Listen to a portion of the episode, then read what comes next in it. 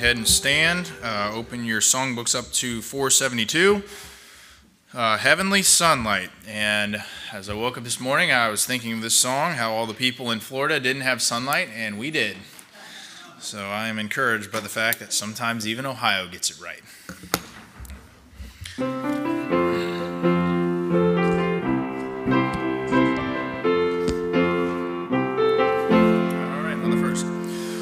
All my journey over the mountains through the deep vale. Jesus has said, I'll never forsake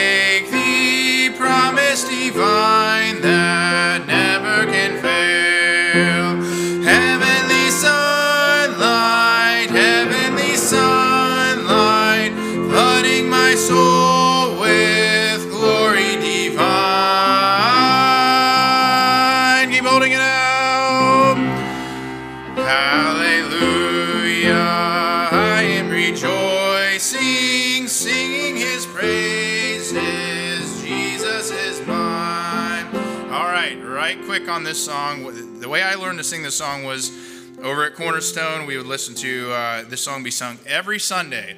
And Pastor Siler would intentionally and personally take care of the leading of this song himself.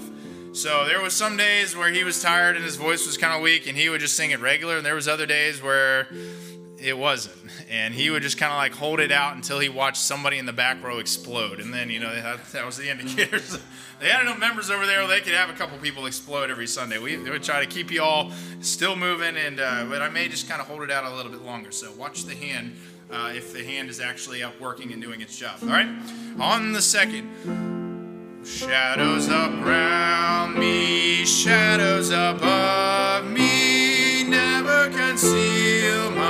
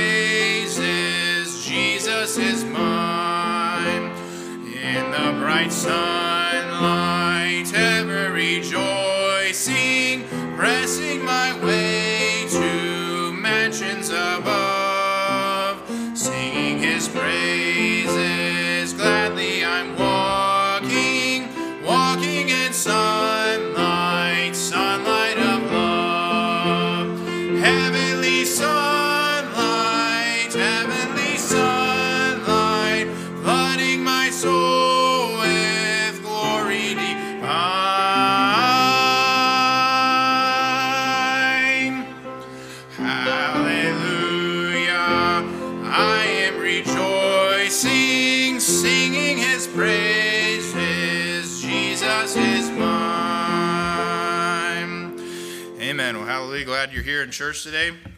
Um, we have two more songs we're going to sing. I'm not really good at doing this. I'll try my best. So we're going to go ahead and turn to 46. If at any point my voice completely cuts out, hopefully you're singing so loud that you can't hear me anyway. 46. One of my favorite songs. It's an old song, old for a thousand tongues to sing. And it's good that we crack open these songs every once in a while and just sing some of the things that people sang. Uh, this is Charles Wesley. He wrote the song back in the 1700s. Uh, certainly, like what Dad was saying today, at an age when God, God got a hold of men and even men that maybe didn't have exactly the right Bible, but they still probably had more God than most of the people here today that have the right Bible. So they were doing with what they had. And this is one of the songs that came out of that period. Oh, for a thousand tongues to sing.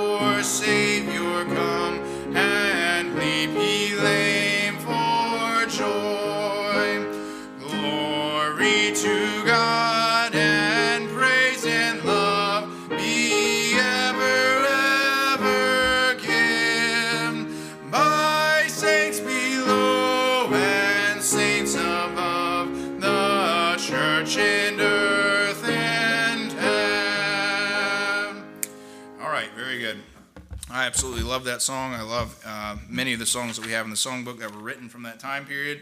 They just have something that uh, spiritually uplifts, up, uplifts you. Uh, it's the way they wrote the music, the way they uh, phrased the things they had to phrase, uh, the, t- the things they had to go through uh, that gave them the words for these songs. It carries into today. We still have the same problems, the same issues, the same challenges, and these, these verses in the song apply to us today. Okay, so if you want to be seated for a little bit, I have one more song that we'll sing after this. Um, uh, actually, as things go, we will do the announcements. We will stand, sing one verse, so a song that I have to think of off the top of my head since I didn't write it down. Then we'll sing my third song. So, uh, as far as events, anybody remember what the date is? I actually do not know what today's. Seventh. Okay, so I can just go ahead and scribble out. Oh no, actually we have everything here. So if you have the right, if you have the right bulletin, it should look like this. We often have ones that float around that um, you know people have been using probably since last year.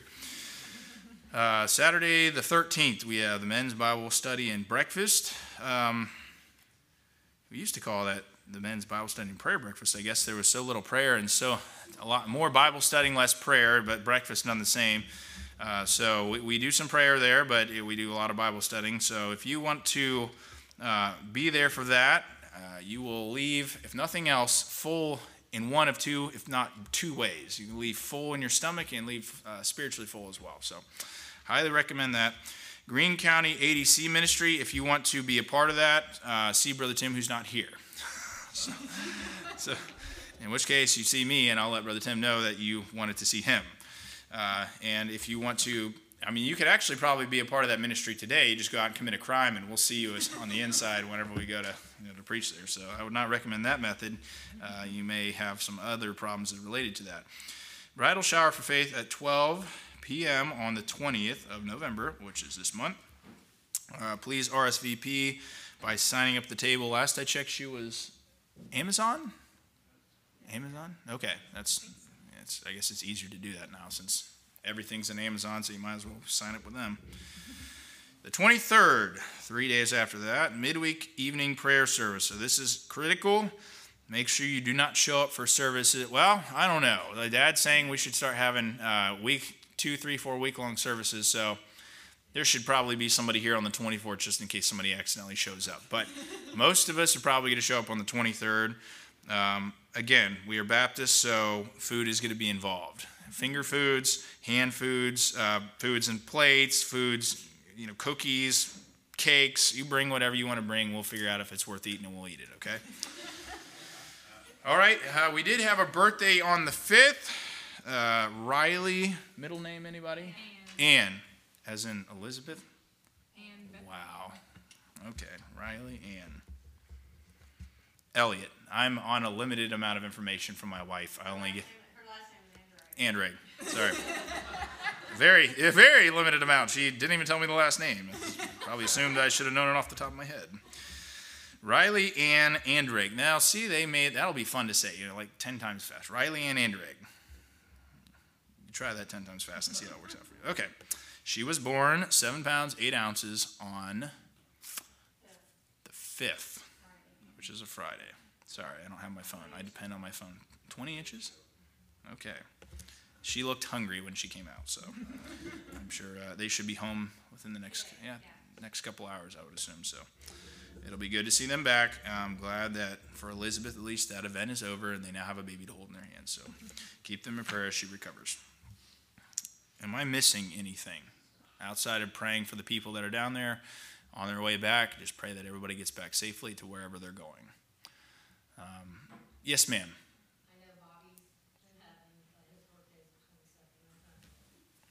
22nd.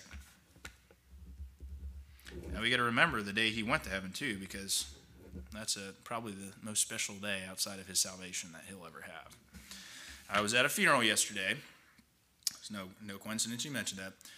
And there were three preachers that preached. It was Brother uh, Adam Gray. For those of you know Adam and Maria Gray, his father went on uh, to be with the Lord, uh, passed away from COVID. Um, and they had the full police honors. He was part of the police uh, academy or the police team. He was um, Hamilton Police County or Police Department, I believe, for 30 years. He was on the SWAT team. He was a sniper, all kinds of stuff that he did. Um, they had three preachers that preached. Uh, the, the, first was um, pastor of a church I believe he had just moved to, and he was talking about uh, Solomon. He said, "One of the wisest man outside of the Lord Jesus Christ, the wisest man that ever lived." And he said, "It is better to go into the house of mourning." Than to go into the house of mirth, I believe. And he was talking about how it is good sometimes better to be at a funeral than it is sometimes to be in a place where everything's happy and joyful. He said, because of what you think about, the things, the perspective that it puts on you as a Christian.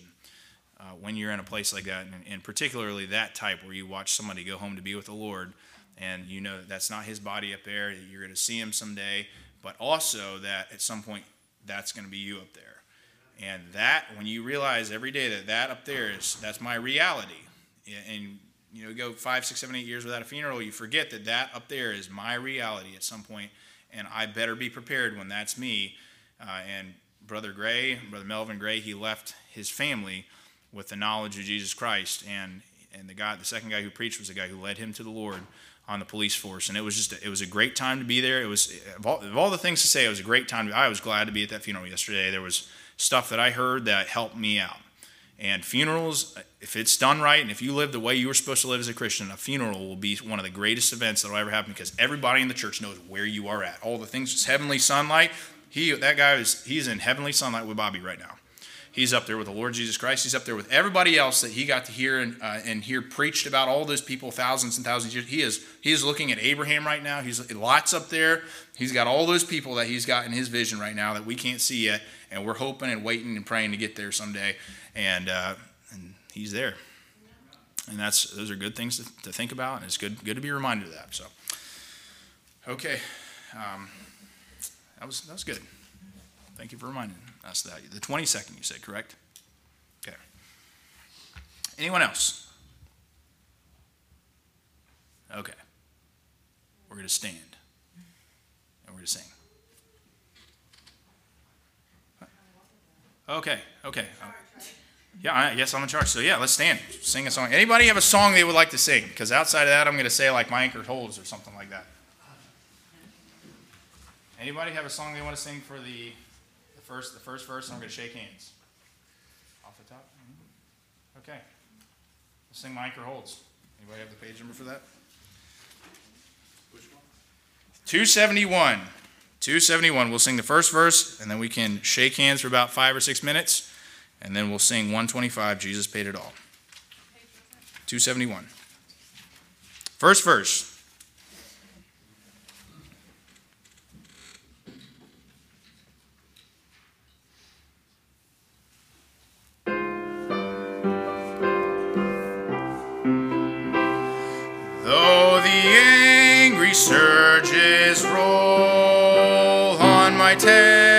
Driven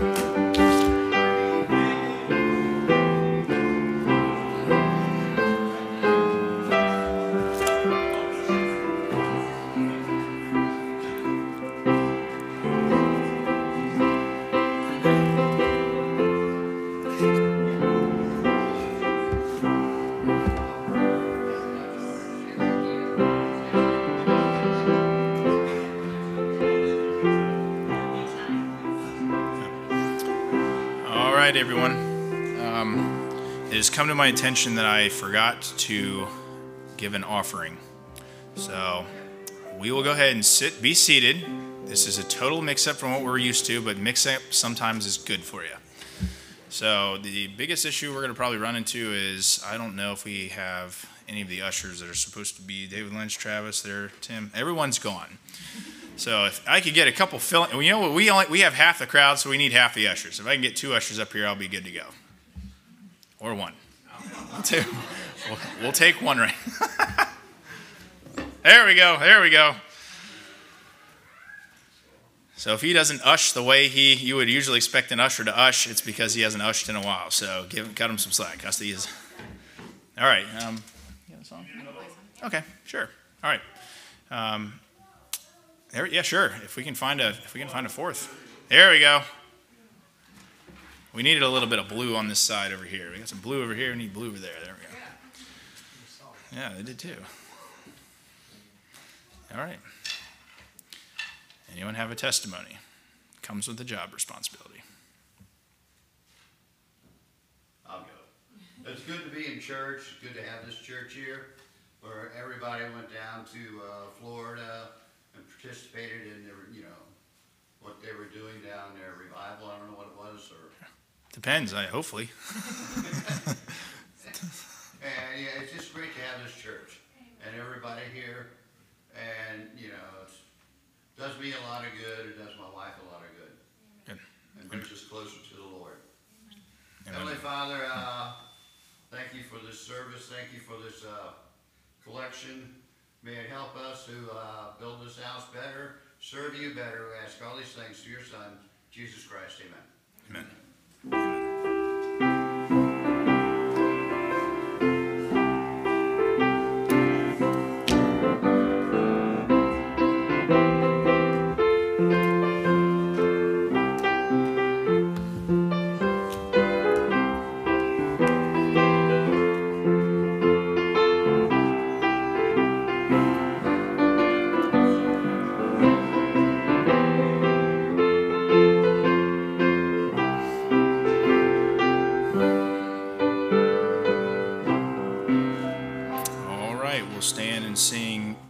number 125, Jesus Paid It All. And this first verse, every time I hear this, this uh, I apply this to my own life probably as often as I can. Um, thy strength indeed is small, child of weakness, watch and pray, find in me thine all and all.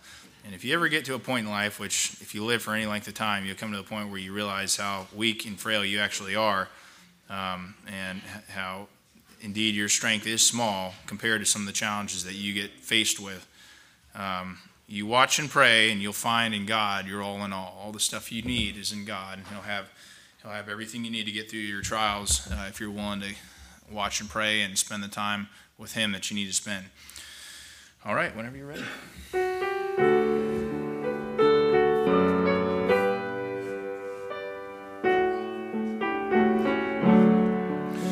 I hear my Savior say, Thy strength is small. Child of weakness, watch and pray.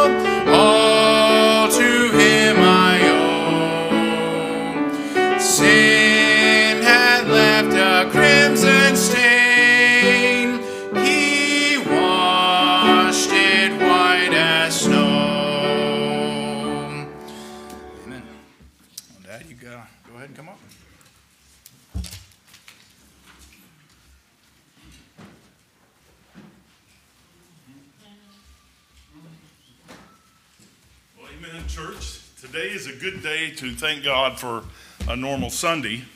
Uh, I was sitting back there, and our organ player, Jerry, they're all a bunch of. Is this going out?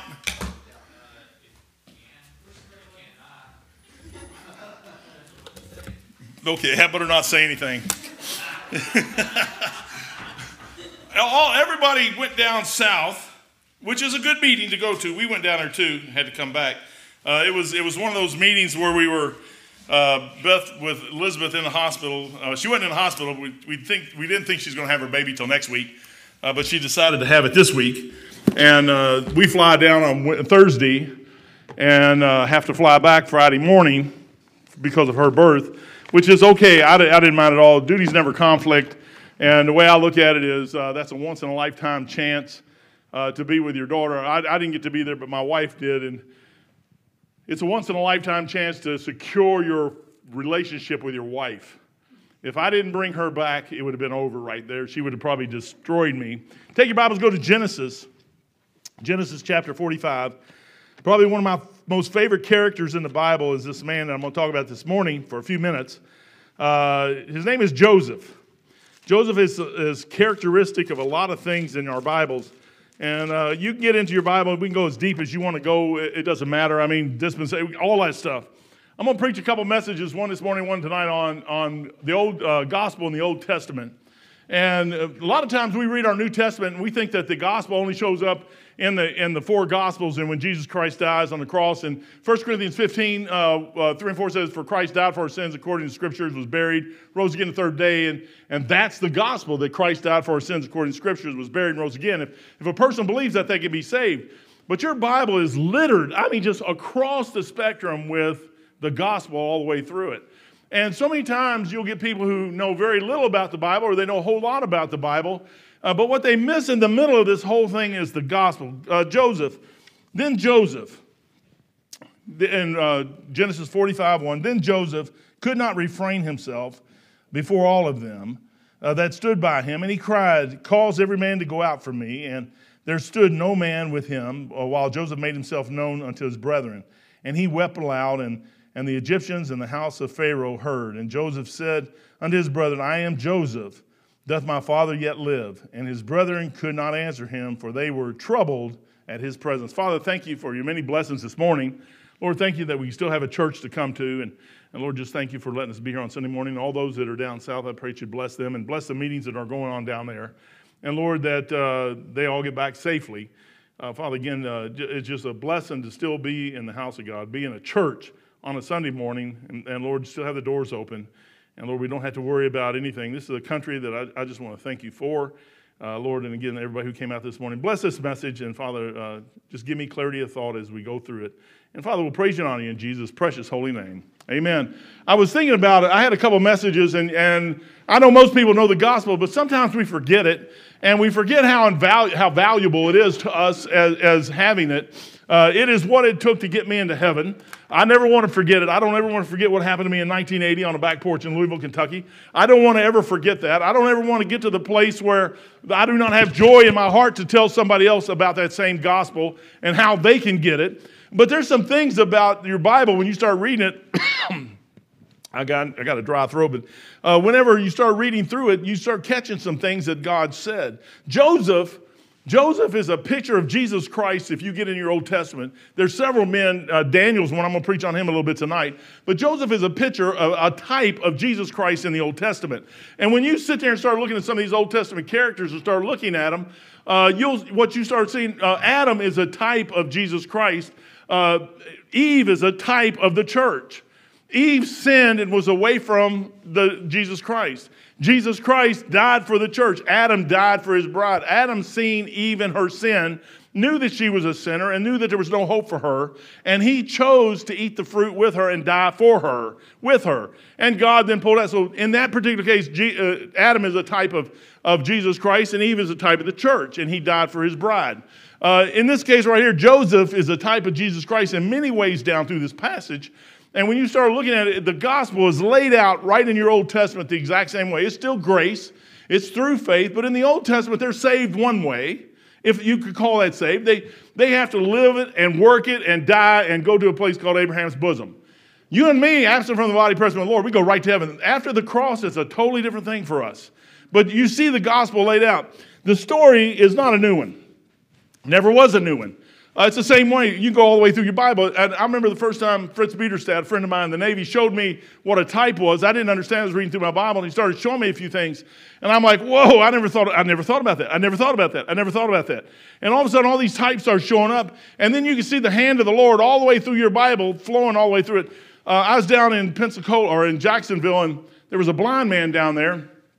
And we ordained him. Uh, and he, he graduated, and he's, he's a pastor of a church out in Idaho. And and Dr. Peacock asked me if I, while I was down there if I'd, I'd sit on the committee and we'd ordain him because he wanted some pastors on there to sign for him. And, and the Bible says, laid hands on no man suddenly. And, and he knows who ordained me. And, and he looks at that and he says, uh, he knows the succession there. I believe there's a succession all the way back to Jesus Christ uh, on ordinations. Uh, I don't think you should lay your hands on anybody, just ordain them, just ordain them. Uh, you ought to feel like God wants you to ordain a person. But he asked me if I'd sit on this. I didn't know this man. He asked me if I'd sit on it. And I said, Brother, because I know who you are, I will do exactly what you said. But it didn't take me but a few minutes to actually realize that, hey, this man is real.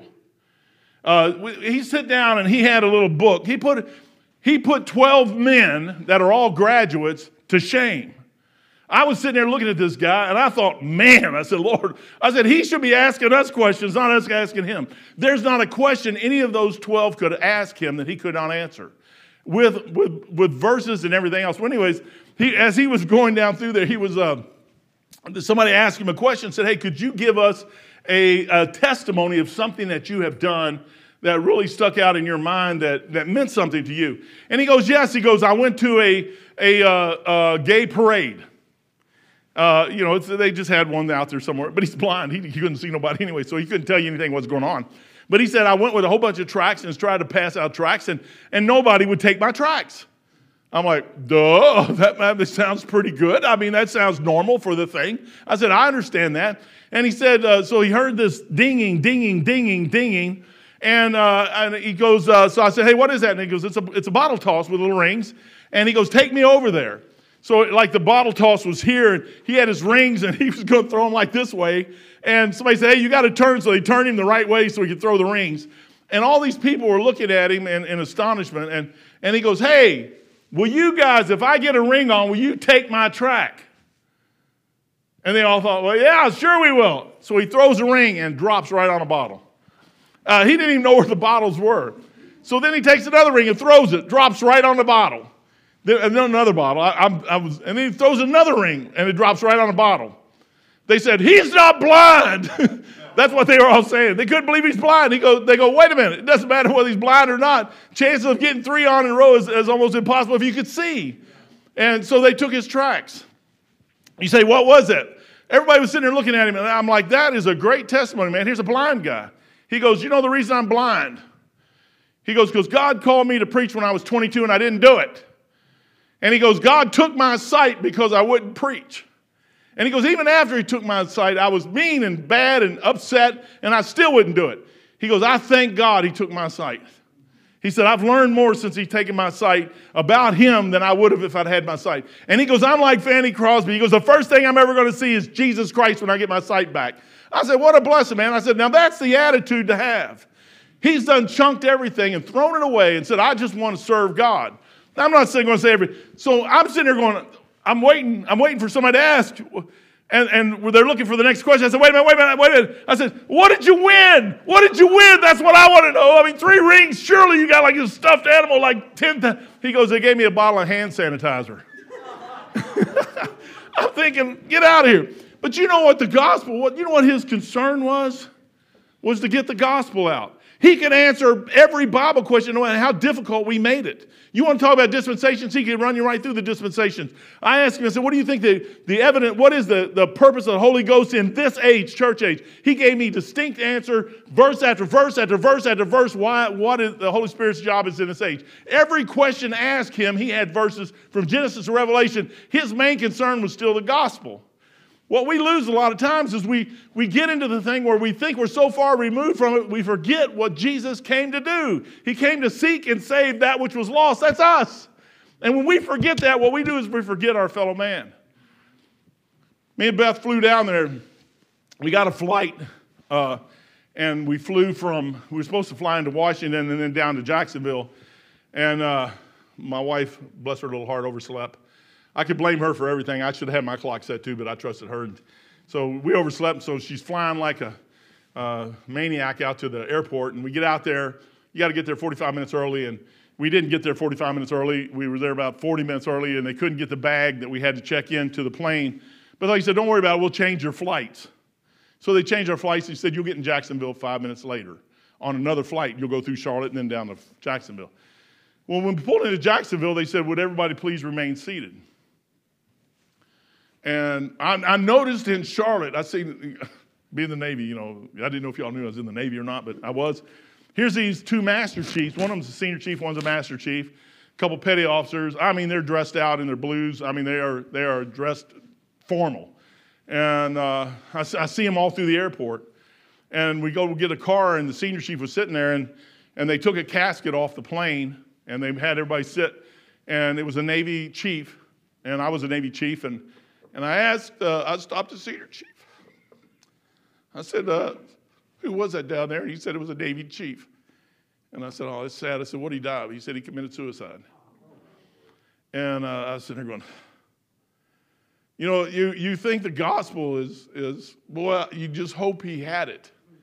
Uh, and it's anybody else. It's anybody else. It, it doesn't matter with just, but I had, I had a closeness with the man in that casket. Never knew the man in the casket, but we had a bond because of the military thing on that side. And, and you can see that senior chief's face. And the mom, it, it must have been his mom uh, when they pulled the casket off of the airplane. His mom come over and touched the casket, was crying. And there's nothing you can do at that point, it's over. But what we have is we have the ability on this side of glory to reach people with the, the good news of the gospel. And, brethren, sometimes we can take this thing and, and, say, well, I already know all that, but what are we doing with it? Or are we trying to do something with it? We got down there in Beth, uh, we stopped somewhere to get something to eat, and, and we didn't have any gospel tracts. And we're in Jacksonville, Florida, so she goes over to church and we grab some at the, the church, and, and you sit there and say, what is it? Well, you got to have you got to have a conscious mind of that thing if the Lord put it all through our Bibles, I don't even know if I'm to get through this thing this morning. Maybe I'll use this the rest of the night. Uh, but if He puts this thing in our Bibles, then we should look at it. Joseph is sitting here. He has a coat of many colors. Boy, you read about Jesus and his throne, the God and his throne, it's got a rainbow around it. It just glows, all the emeralds and everything around it. Jacob, his dad, gave him a coat of many colors. That's probably the worst thing he could have done for that boy. Because now he gets a big puff head and he's running around telling all his brothers what to do all the time. He's got 11 of them that he gets to hate him really, really good. Uh, they, and I think in, in, back in 43 or 38, something like that, they throw him in a pit, sell him into Egypt. He goes down into Egypt, a type of the world. Uh, he gets down there, he goes all the way down into the dungeon, and the next thing you know, a couple dreams pop up here and there, and he's up next to Pharaoh, second to Pharaoh. Father, Son, Holy Ghost. He's second to Pharaoh. He's got the ring, he's got everything. And now he's in charge. In chapter 45, Joseph is sitting here, and there's a dearth in the land. And, and the dream that Pharaoh had was seven years of good and seven years of, of famine. And they're into the seven years of famine now, and there's no way Jacob could have ever known this in a million years, or his sons, that over in Israel, where they were at, in the land of Canaan, there was no food. And they heard that there was food over in Egypt. And Jacob told his boys, he said, Hey, y'all go down there. Don't take Benjamin, leave him here and go down there and get us some food. And when they get down here, they, they come up and says, and uh, Joseph could not refrain himself.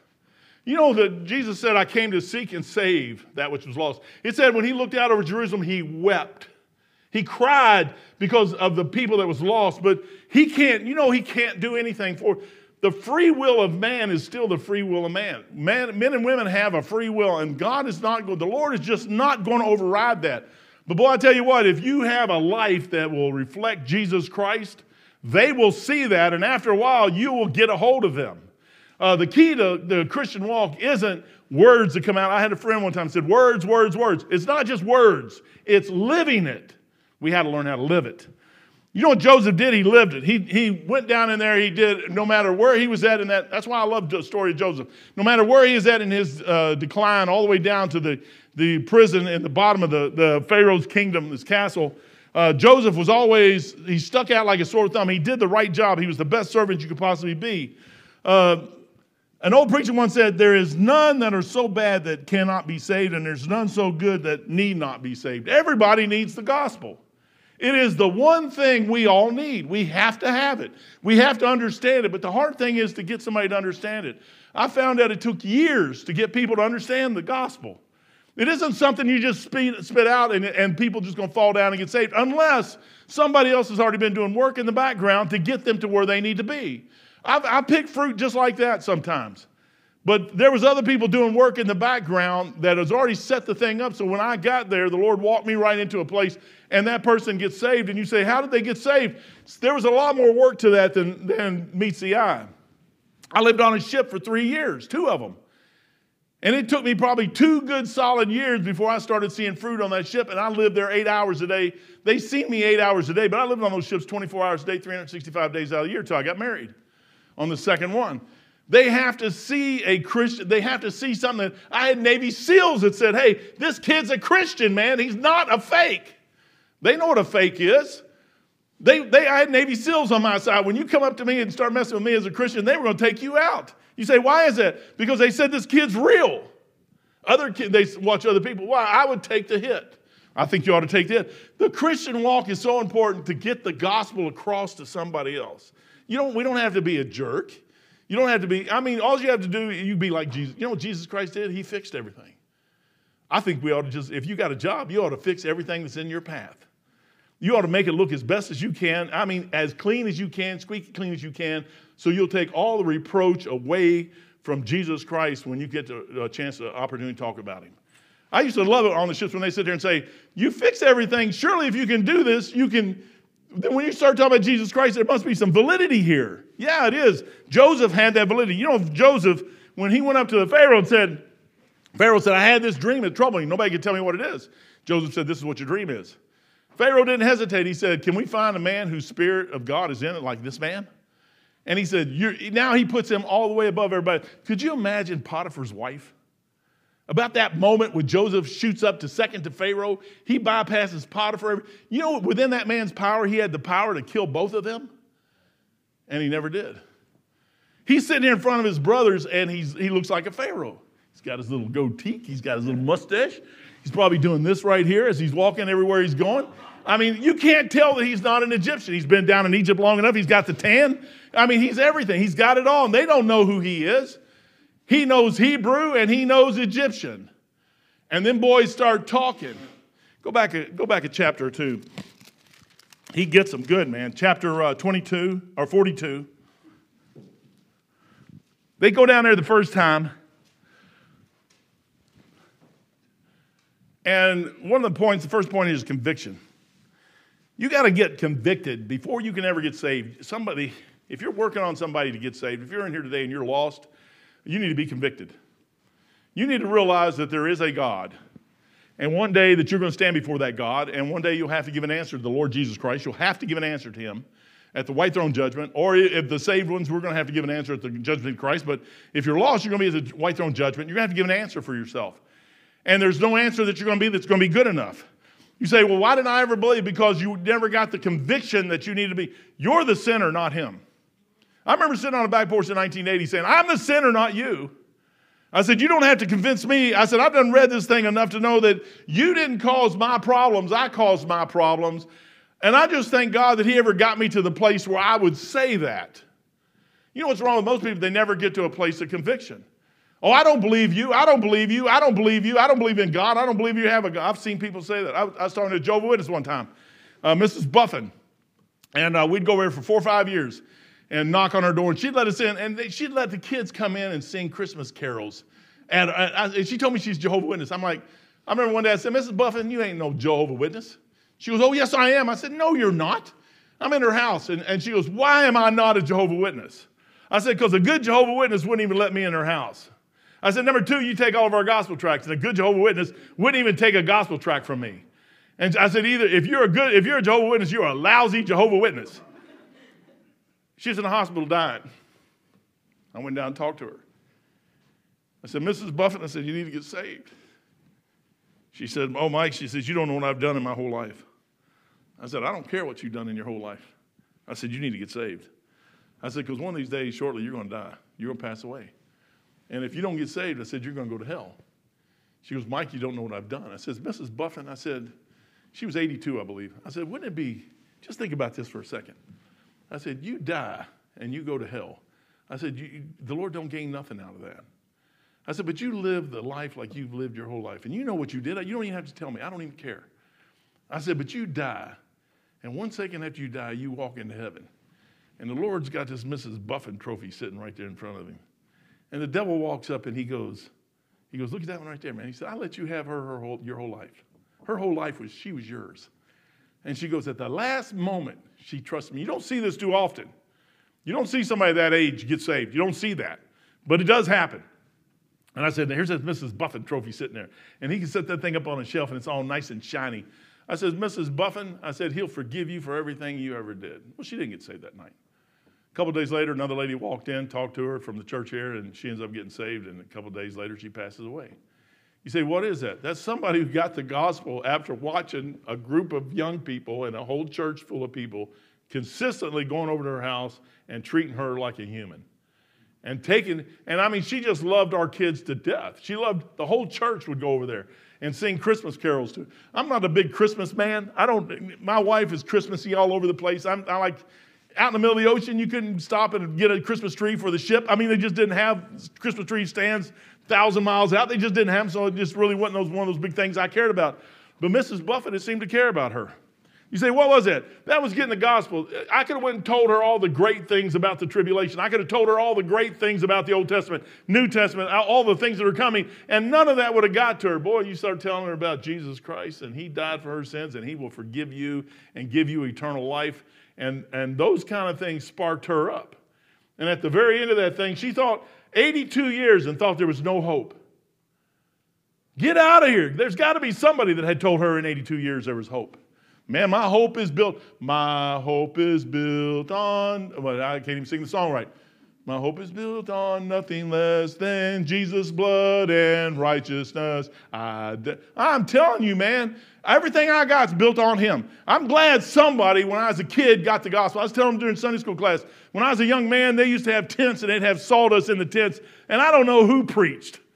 I don't know whether it's Assembly of God, Church of God, Church of Christ, Baptist, Catholic. I have no idea. I was just a little kid down the street, and there's a tent up there at the end of the street at the church. And I went up there and, and sit in the bleachers and run through the sawdust and probably cause more trouble than anything else. But I heard the gospel preached. And it went in there, and at 22, it finally sunk in. And I trusted Jesus Christ. The gospel is the most important thing this world will ever see. Joseph, Joseph, oh man, I'll never get through this. I'm going to have to stop right here in a minute. I didn't even get through the first three or four pages the first three or four lines. The story of Joseph is one of the, of the illustrations. Out of those illustrations, Joseph's life, uh, his, his illustration of his life is a picture of Jesus Christ. Uh, it's a prophetic picture. You couldn't miss the thing. Uh, Daniel's the same one. I'll, I'll, get to that next week probably because I have to finish this one tonight. Uh, one of those illustrations in his life, uh, it was when he sit here and, and he could have, when he, them, all his brothers were before him, and he looks at them, and they still don't know who he is. And he could have killed all 10 of them right there. He said, You're spies. And he didn't do it. We don't understand a lot about Jesus Christ sometimes, the Lord Jesus Christ, what he's done for us. But when you start reading these Old Testament stories and you start looking at the characters of these people's lives, you start seeing that stuff. Joseph was sitting there and he knew them. You know, Jesus Christ knows you. The problem is, is a lot of times we don't know him, but he knows you. He knows everything about you. And sometimes he's hidden from us because we can't tell who he is because we haven't got to that conviction place yet. And you start getting under conviction and start realizing, hey, Jesus Christ said in the New Testament, He said, No man cometh unto me but the Father sent him. I remember when I first got saved, I was sitting there looking at, at I come Catholic, born and raised Roman Catholic, and I come up to the Gospels and I'm reading about John the Baptist baptized in Jesus, and, and I see the Father in heaven, the Holy Spirit like a dove coming down, and Jesus in the water. And it was like God, the Father, I'm sitting there lost as a goose, and I'm sitting there reading that, and it's like He just stops, the Holy Spirit stops this thing and says, What do you see right there? I said, Well, I see the Father. I'm in Catholic church, told us that all the time. God, Father, you're in heaven. And I'm talking to him like he's sitting right next to me. And I'm sitting there, yeah, uh, you're in heaven. He goes, okay, what else do you see? I see the Holy Spirit coming down like a dove. He goes, okay, what else do you see? I said, I see Jesus in the water.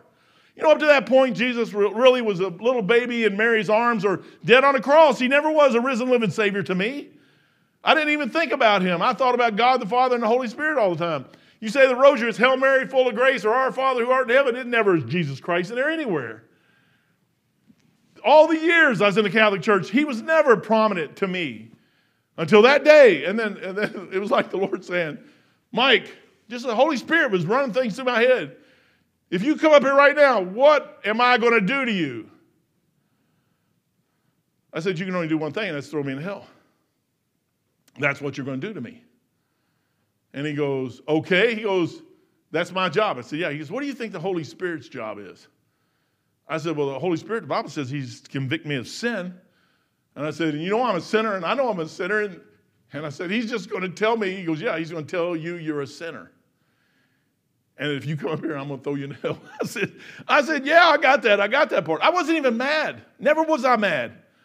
I knew that it was truth. I wasn't mad at that. You know, somebody who's lost really and they know they're lost, they're not mad at the truth. They want the truth.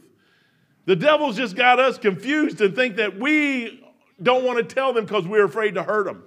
They're already hurting. You remember when you were lost? Undone in your sin? Do you remember that? I do. I was lost. I was undone. I was just miserable.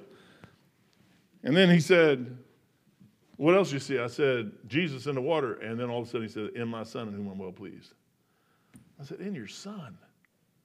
You know, before Joseph's brother could ever realize that was Joseph, they had to realize what they did wrong. Back here in 43, 42, verse 21. Joseph is sitting there talking to him. He told him to bring their youngest son. He had an interpreter. And they said one to another, verse 21, We are very guilty concerning our brother, in that we saw the anguish of his soul. Talking about Joseph many years earlier when they threw him in the pit. When he sought uh, us and we would not hear, therefore in this distress cometh, uh, therefore is this distress come upon us. And Reuben answered them, said, Spake I not unto you, saying, Do not sin against the child, and ye did not hear? He was 17 years old when they did that to him. Therefore, behold, also his blood is required. They knew it. They knew they were sinners. Before somebody can get saved, they got to realize they're a sinner. Joseph is listening. You know what he is? A type of Christ. Before God will ever reveal Jesus Christ to us, you know what you got to do? You got to get to the place where you realize he's the Son of God and that you're a lost sinner and it's your sin that caused that problem. You know, when you start dealing with somebody, what you got to realize is there. You see the compassion in Joseph. Back in 40, go to 45. I'll, I, I, I can stop right here. Joseph could not refrain himself before all them that stood by him, and he cried. Jesus wept. Joseph is crying for his brothers. There's another part here he has to go away. Yeah, He's sitting there, man, he's mean to him. He says, You do this, blah, blah. And he can't take it no more. He has to leave. And he goes over and he just starts bawling his eyeballs out. See, sometimes we have to go through things in life that God puts us through, and He don't like one bit putting us through it. But you and I cannot learn the things we need to learn unless He puts you through what. You, you know why me, my, me and my wife sit down and talk? I, we got married when I was 32 and she was 27. And I'm sitting there, she had some things going on in her life before me, and I had some things going on before her. And, and we sit there back and forth talking, and we both had to go through those things to become what we were at that moment. And the moment we met, I knew that she was the woman for me, and she knew I was the guy for her. And, and it was just, it was like, you know, heaven on earth. And, and we've been married going on 32 years now. And, and five kids, and now uh, four grandbabies, a new one the other night. And, and I'm sitting there going, I said, Lord, I remember a time when I had nothing, nothing. And he goes, Yeah. He said, Aren't you glad I made you wait those nine years? And I said, Yeah, I'm sure glad you did, but boy, those nine years were rough. He goes, Yeah, they were rough. He goes, And, you, and I didn't like putting you through it, but you needed to go through it. Because then you get out there and you really appreciate it. 22 years old, I'm glad I didn't get saved before 1980. Because the things he put me through and the things he changed my life for made me appreciate what he did for me on that back porch that night. I'll never forget that for the rest of my life. And when I get to heaven, I think for all eternity, all I can ever do is thank him for what he did for me on that back porch. You know what Joseph is doing right there is a perfect type of Christ? He's making his brothers come to the realization they're the ones who caused the problem. I can solve it in a moment. I have at my fingertips everything God that the Pharaoh's a God. Everything the Pharaoh has in Egypt is at my fingertips. You know, Jesus Christ right now has everything in his fingertips to solve any problem you have. He can do anything. I can do all things through Christ, which strengtheneth me. I can do all things. I can do all things. There's nothing I can't do. If he tells me to do something, he has the resources to get me to do it. I, I don't even doubt that anymore. But I've slowed down to say, okay, Lord, is this really what you want? And if I have to throw Gideon's fleece out, I'll throw Gideon's fleece out 10 times to make sure I know exactly what he wants. Because I know once he tells me to do something, he's going to supply all my needs to do that. Joseph is sitting here watching his brethren. It says, Then Joseph, verse 1, could not refrain himself before all them that stood by him. And he cried, causing every man to go out. And there stood no man with him while Joseph made himself known unto his brethren. You know, his brethren couldn't, couldn't believe it was him. They were sure that he was dead. Well, the only way you can make sure somebody is dead is to kill them. And isn't it amazing how the Lord protected Joseph all the way through here? And how Jesus was protected. He protected himself all the way through his life, up, even up to the time he died at Calvary. He was protected. And when he got, Joseph got thrown in the pit, Jesus Christ was thrown in a tomb. Uh, three, uh, Joseph comes back up out of that pit and, and he rises to second to, in Egypt. And Jesus comes up out of that pit and he's sitting at the right hand of the Father. Joseph is a perfect, when you start getting in the Gospels, oh, Joseph is a type of Christ in four categories. He's the beloved son. Joseph, Jacob loved Joseph. He was the son of Rachel. He was the eldest son. He loved him, the eldest son of Rachel. Benjamin was his brother. Joseph did everything his father wanted. Jesus Christ did everything his father wanted. Uh, he said, I always do that which pleases my father. That was Jesus Christ. Jesus Christ always did the right thing. Joseph did the right thing. Number two, Joseph's, he's a suffering servant. He was sent to his brethren. Jacob sent Joseph to his brethren to see what they were doing. The father sent his son down here to see what we were doing. He knows what we're doing. We're messing up. He's the exalted sovereign. Joseph is taken from the pit uh, and the prison and is exalted. Jesus Christ is taken from the pit and uh, from the prison of, of, the bars of hell, and he's exalted to heaven. He, he rises from the tomb. The seeking Savior. Joseph sought, brought, and forgave and restored fellowship with his brothers. He looked at his brothers sitting there and he's looking for a way to resolve their problem. But the only way he can resolve their problem is they have to do something to get it resolved. He said, Go back and bring your brother Benjamin. You say, What is that? You got to go get somebody and bring him back. And he brought him back. They still didn't know who he was. He did everything in front of them mysteriously. He set them all in order according to their ages, uh, according to their, their standing as sons to Jacob. When they sit down, they were like, how? Well, I'm your brother, you morons. You don't know that, but that's what I am. That's how I can do this. As well, I could also give a dream. So, and, and you know what? Joseph had some dreams. And he had this one dream. He said that he was out there and 11, uh, his sheep stood up and 11 bowed down to him. That was his brothers. Then he had another dream and his daddy was there. Jacob was there. And he said, the sun and the moon and, and the seven, 11 stars bowed down and made and they knew exactly who he was talking about. And they never thought nothing about it. And here's Joseph looking down, and here's all 11 of them bowing down to him. You're talking about deja vu? All of a sudden, Joseph's looking down and thinks, man, Lord, you done done it again. 27 years later. See, sometimes God's not in a big hurry to get across to a group of men what he needs them to get. He's got all the time in the world. You know what we need to do is work on ourselves.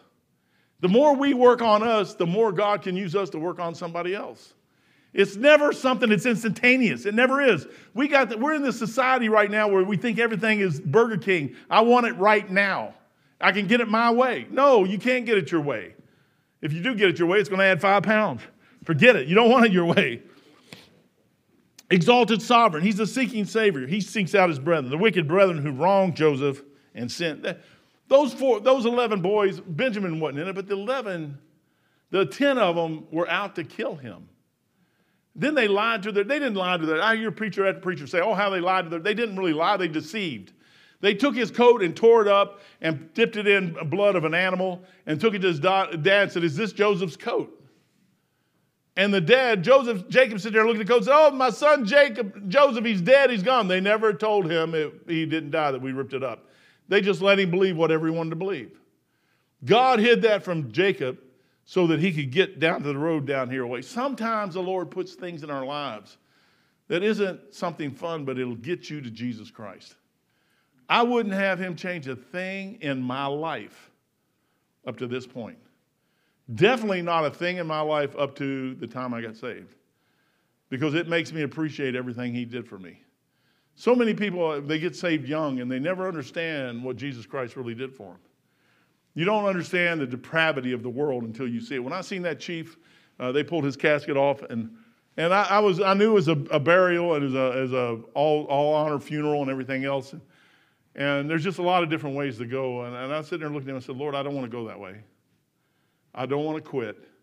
I don't want to quit on you, and I don't want to quit on the world, and I don't want to go that way. I don't know what caused that man to do what he did and the pressures he has, but I know that this world without hope and without God, the pressures will be enormous on people's lives. With what's going on right now in our world, it's a crazy world we live in right now. i will be 64 here in a couple days, and what I've seen in 64 short years is unbelievable. And the young people today do not see any part of that. And I'm sitting there going, Lord, then poor, how are they going to see it? The only way they're going to see it is through us. And most adults anymore, they just want to retire and sit back and do nothing. And really, we're the ones, we're the kingpins of this whole thing. We need to be the guys sit back and help them. We need to be the Josephs, where we're sitting back and, and trying to get Jesus Christ to them until they understand who he is. What's amazing, I'll stop right here and I'll pray, but God, Jesus, Joseph sit there and waited till those boys got right. And the conviction was right where it needed to be. And he said, I'm Joseph, your brother. When, when the Lord said, when I was sitting there praying on that back porch that night, I just got it there and said, Hey, I need you. I don't know exactly what to say. I have no idea what to say. I haven't been trained what to say. I just know what this book says. And it says, if I don't believe on you, I'm in trouble. I don't know what I said.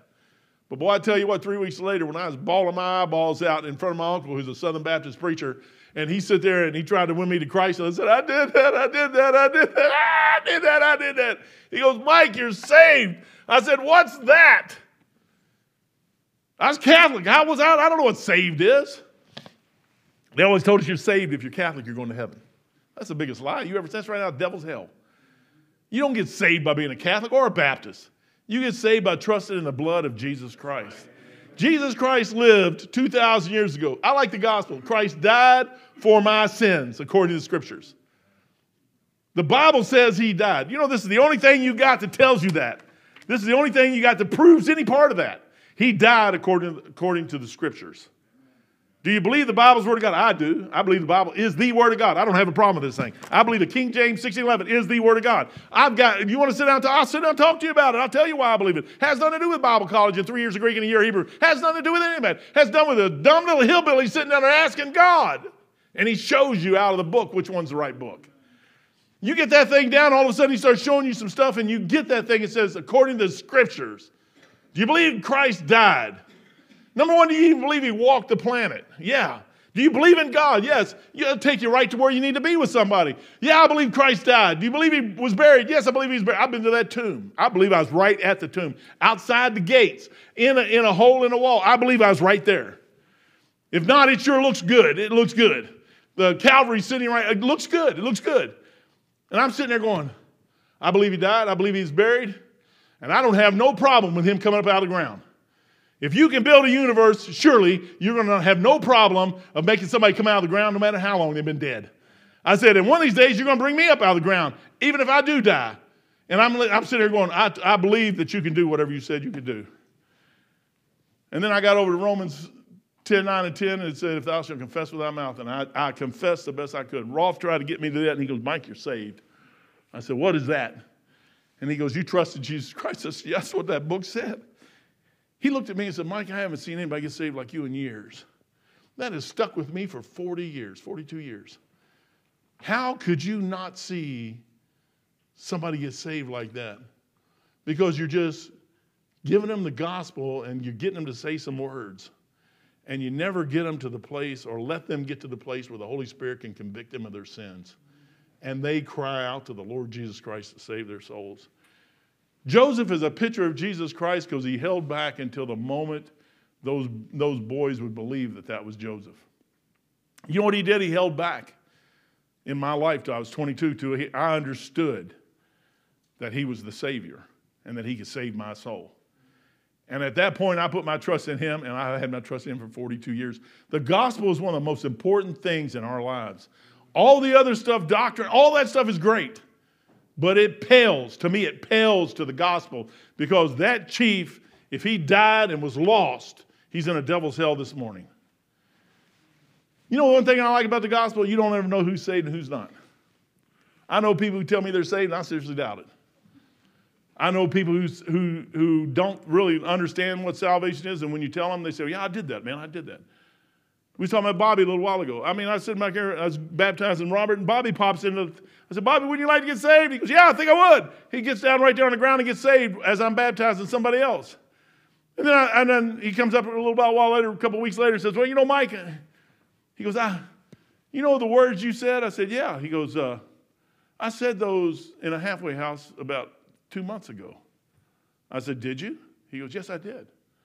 I said, Did you mean it two months ago? He goes, Yeah. He goes, I did. I didn't understand what I, and all of a sudden it brought back to me my, my experience. I didn't know what I said either.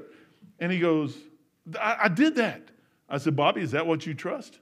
I said, Because it really has nothing to do with me, it has to do with you. I said, I trust what I did at Calvary, 1980 on the back porch in Louisville, Kentucky. Do you trust what you did at Calvary two months ago? He goes, Yes, I did. I said, Then Bobby's, hang on to that. Bobby passed away, got to preach his funeral. You know what I know? I know right where, like Andrew said, I know right where Bobby went because of his testimony, because of what he said and what he believed, not what I made him believe. He knew exactly what he believed and when he believed it. I don't think you can know Jesus Christ and trust him and not know when you did it. If you've trusted Jesus Christ, you know exactly when you did it. You don't have to say the words I said. You just have to say the words that will get, a, get his attention and he'll save your soul. You know what Joseph did? He's a, oh man, I have, I have three other pages to go through, but I'm not going to do that. I'm going to stop right here. The gospel is the greatest thing. Christ died for our sins. According, you know what this world needs? Is they need a good dose of the gospel. They need some men and women who will go out and tell them and share the gospel with them. Share it. Give it to them. And don't expect them to get saved the moment, but just give it to them. And let the Holy Spirit do his job. You know what? If we just get back to letting God do what he does best, then we might see some results. I told them in Sunday school class today, we're in the brass age. Actually, we're in the plastic age. Everything is plastic now. It's not brass anymore, it's all plastic.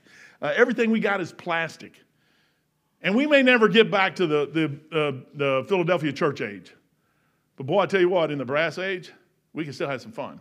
And we can still win some souls. And we can still get out there and tell people about Jesus Christ. And we can still lift up our Savior the way he ought to be lifted up. You know what Joseph did? He cried, he wept.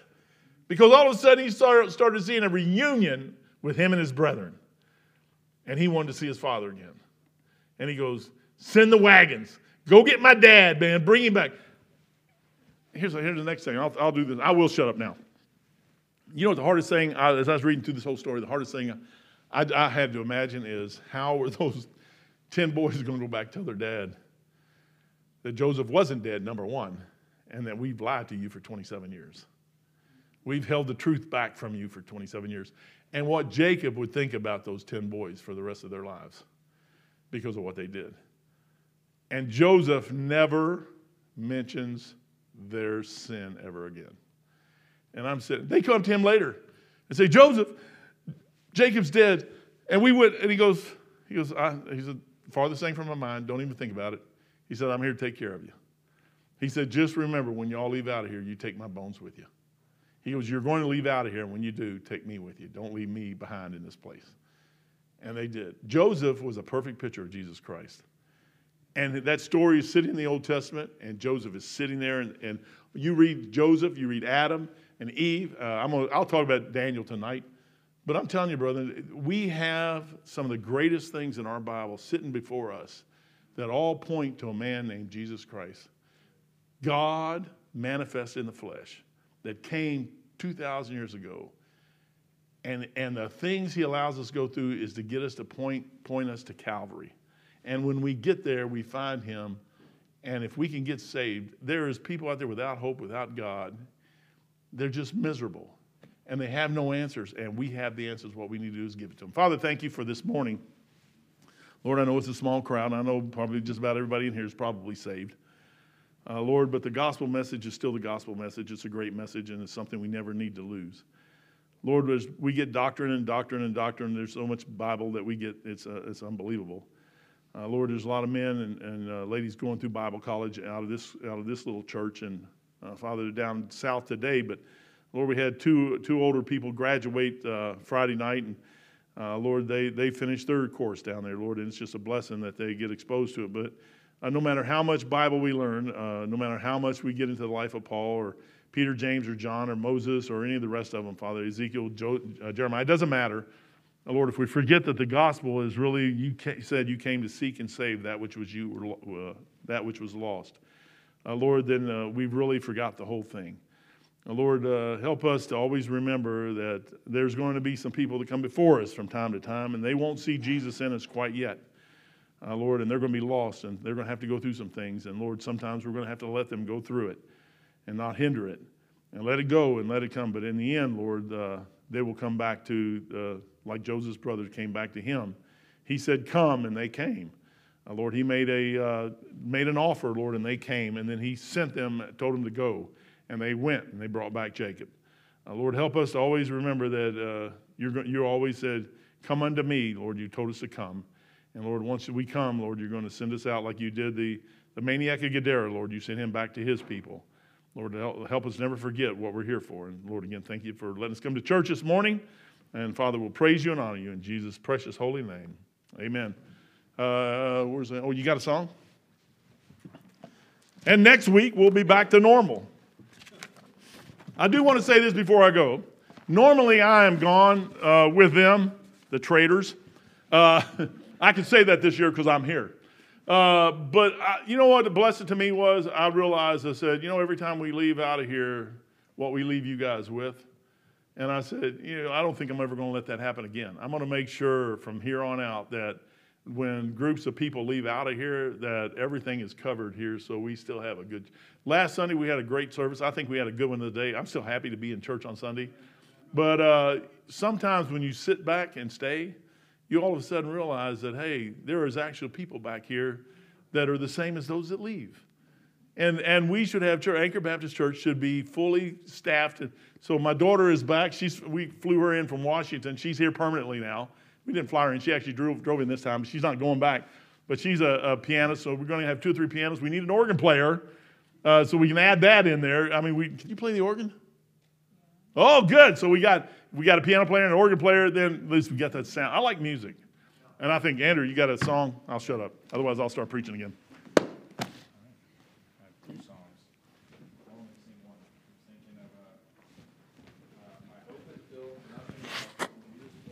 righteousness. And second song came to mind, How Firm a Foundation. And anything else outside of Jesus' blood and righteousness is less uh, than anything you can ever have your hope built on. You can't have your hope, hope built on anything else. Uh, once you get Jesus' blood and the righteousness that follows thereafter, that's the greatest thing you'll ever get. And uh, from that foundation, how firm a foundation, the, uh, the song says here, you saints of the Lord is laying for your faith in his excellent word. Uh, and from once you get the blood and righteousness, you got to pick up the word and you got to start doing something with it. You're not going to grow as a Christian unless you go uh, through that word. So 268, uh, we'll start off. Uh, we'll sing all five verses here. Uh, 268, how firm a foundation.